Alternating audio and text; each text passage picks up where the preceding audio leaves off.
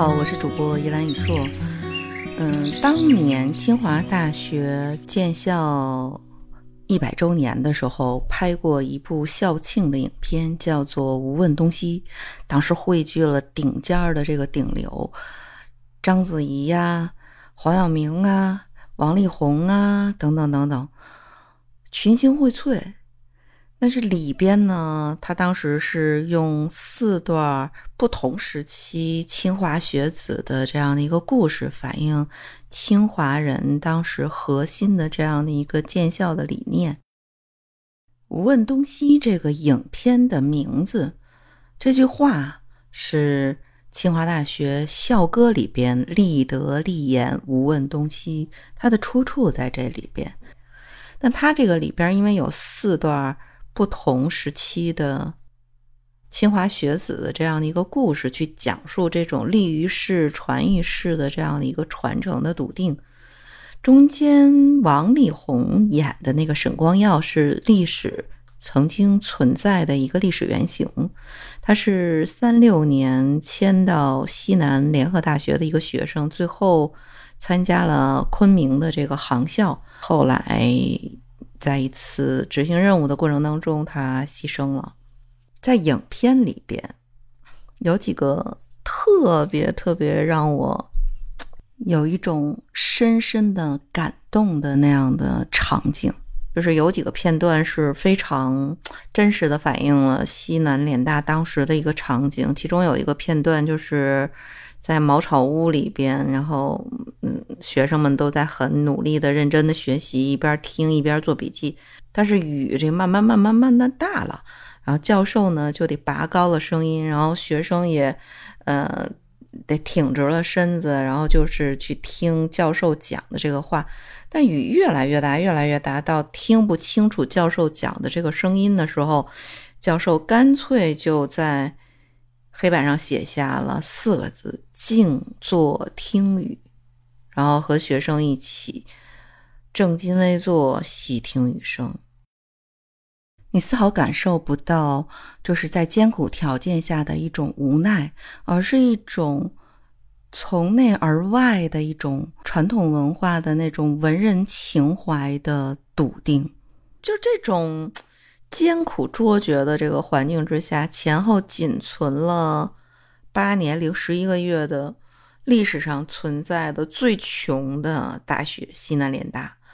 被誉为中国教育史上的珠穆朗玛峰。那他当时之所以是最厉害的，他不仅仅是保存了抗战时期很重要的科研的力量，他还培养了一大批嗯非常有。卓越的成就的一个优秀的人才，你看当时那些老师，闻一多、朱自清、钱钟书、沈从文、汪曾祺，他们要么就是西南联大任教的老师，要么就是西南联大毕业的这个学生，还出了杨振宁、李政道，包括邓稼先、王希季这种顶尖的两弹一勋的这个勋章的获得者。无问东西里边经常出现的那种跑警报的那个场景，就当年汪曾祺笔下的联大的这个日常。然后曾经汪曾祺写过一篇散文叫《跑警报》，然后他这个里边写，呃，历史系有一个教授，每回上课都要先问学生：“哎，我上次讲到哪里了？”然后一次教授问起的时候，有一个笔记记得特别特别详细的这个女同学打开了本子看了一下，说：“您上次最后说现在已经有空袭警报，我们下课。”就是他这个笔下的那个散文集，就你记录了很多珍贵的脸大的这个故事，包括。嗯，陈教授教历史，前人、近人、外国人，甚至过去自己讲过的都不讲，只讲没有人讲过的。闻一多教楚辞，学生不多，但一讲古代神话就非常的叫座。什么理学院呐、工学院的学生也都跑过来去抢着这个听。所以西南联大是那种与国家共存亡的这样的一个危机感，到现在还是很让人。动容，嗯，所以其实有时间的话，可以再重温一下这一部历史的影片，然后去找几部跟西南联大相关的呃阅读的这个书籍，比如说汪曾祺的散文集，记录了日常的跟沈从文呐、冯友兰呐、华罗庚、闻一多这种良师益友的日常的点点滴滴的珍贵的联大的生活。然后还有一本书呢，是呃著名的翻译家许渊冲记录的永远的西南联大。他曾经是西南联大的呃学生，而且呢，曾经在九十三岁的时候获得过国际翻译界最高的奖项——北极光杰出文学翻译奖，是迄今为止全亚洲第一个。获此殊荣的翻译家，他曾经说过，西南联大求学的经历让他夯实了中西文化的基础，成为一生当中他最重要的一个阶段。这本书里边呢，风趣幽默，特别跟汪曾祺的那一本散文集差不多，都回忆了自己在西南联大那块儿以苦为乐、勤学问道的一些点点滴滴。就故事性、可读性极强。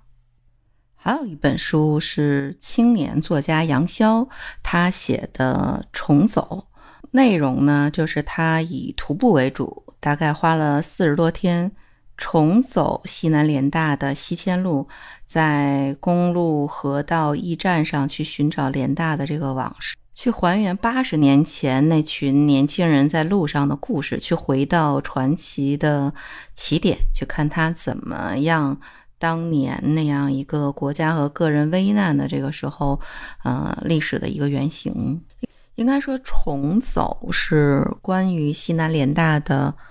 嗯，全新的这样的一个著作。西南联大的历史不仅仅是昆明八年，它。呃，写作的这个时间是从七七事变之后的平津开始写起，然后到国立长沙临时大学的建立，再到后来战火爆发，然后很多的师生呃徒步走到西南，在最后到达了昆明。所以，像当年的闻一多呀、穆旦呐、任继玉呀等等，在国家和自我危机的时刻，是留守还是西迁？是读书还是参战？是徒步还是搭船？他们怎么去做这样的一个选择？怎么去处理思想跟行动之间的这样的一个关系？在这一本书里边呢，杨潇他的这个作者都是。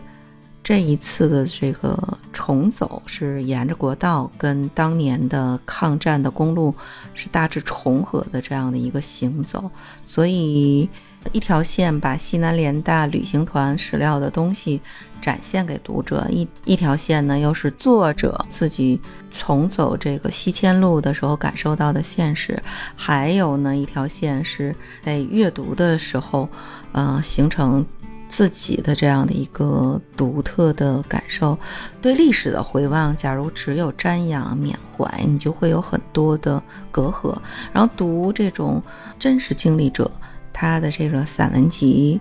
然后包括比如说我们重走这样的一个西迁路，你可能就更容易去体会到历史的一个真实和沧桑。在这种重新的阅读，我们重新再认识西南联大那一段历史和这个历史跨越时空的这样的一个连接，就能够给我们更多的这样的一个启发。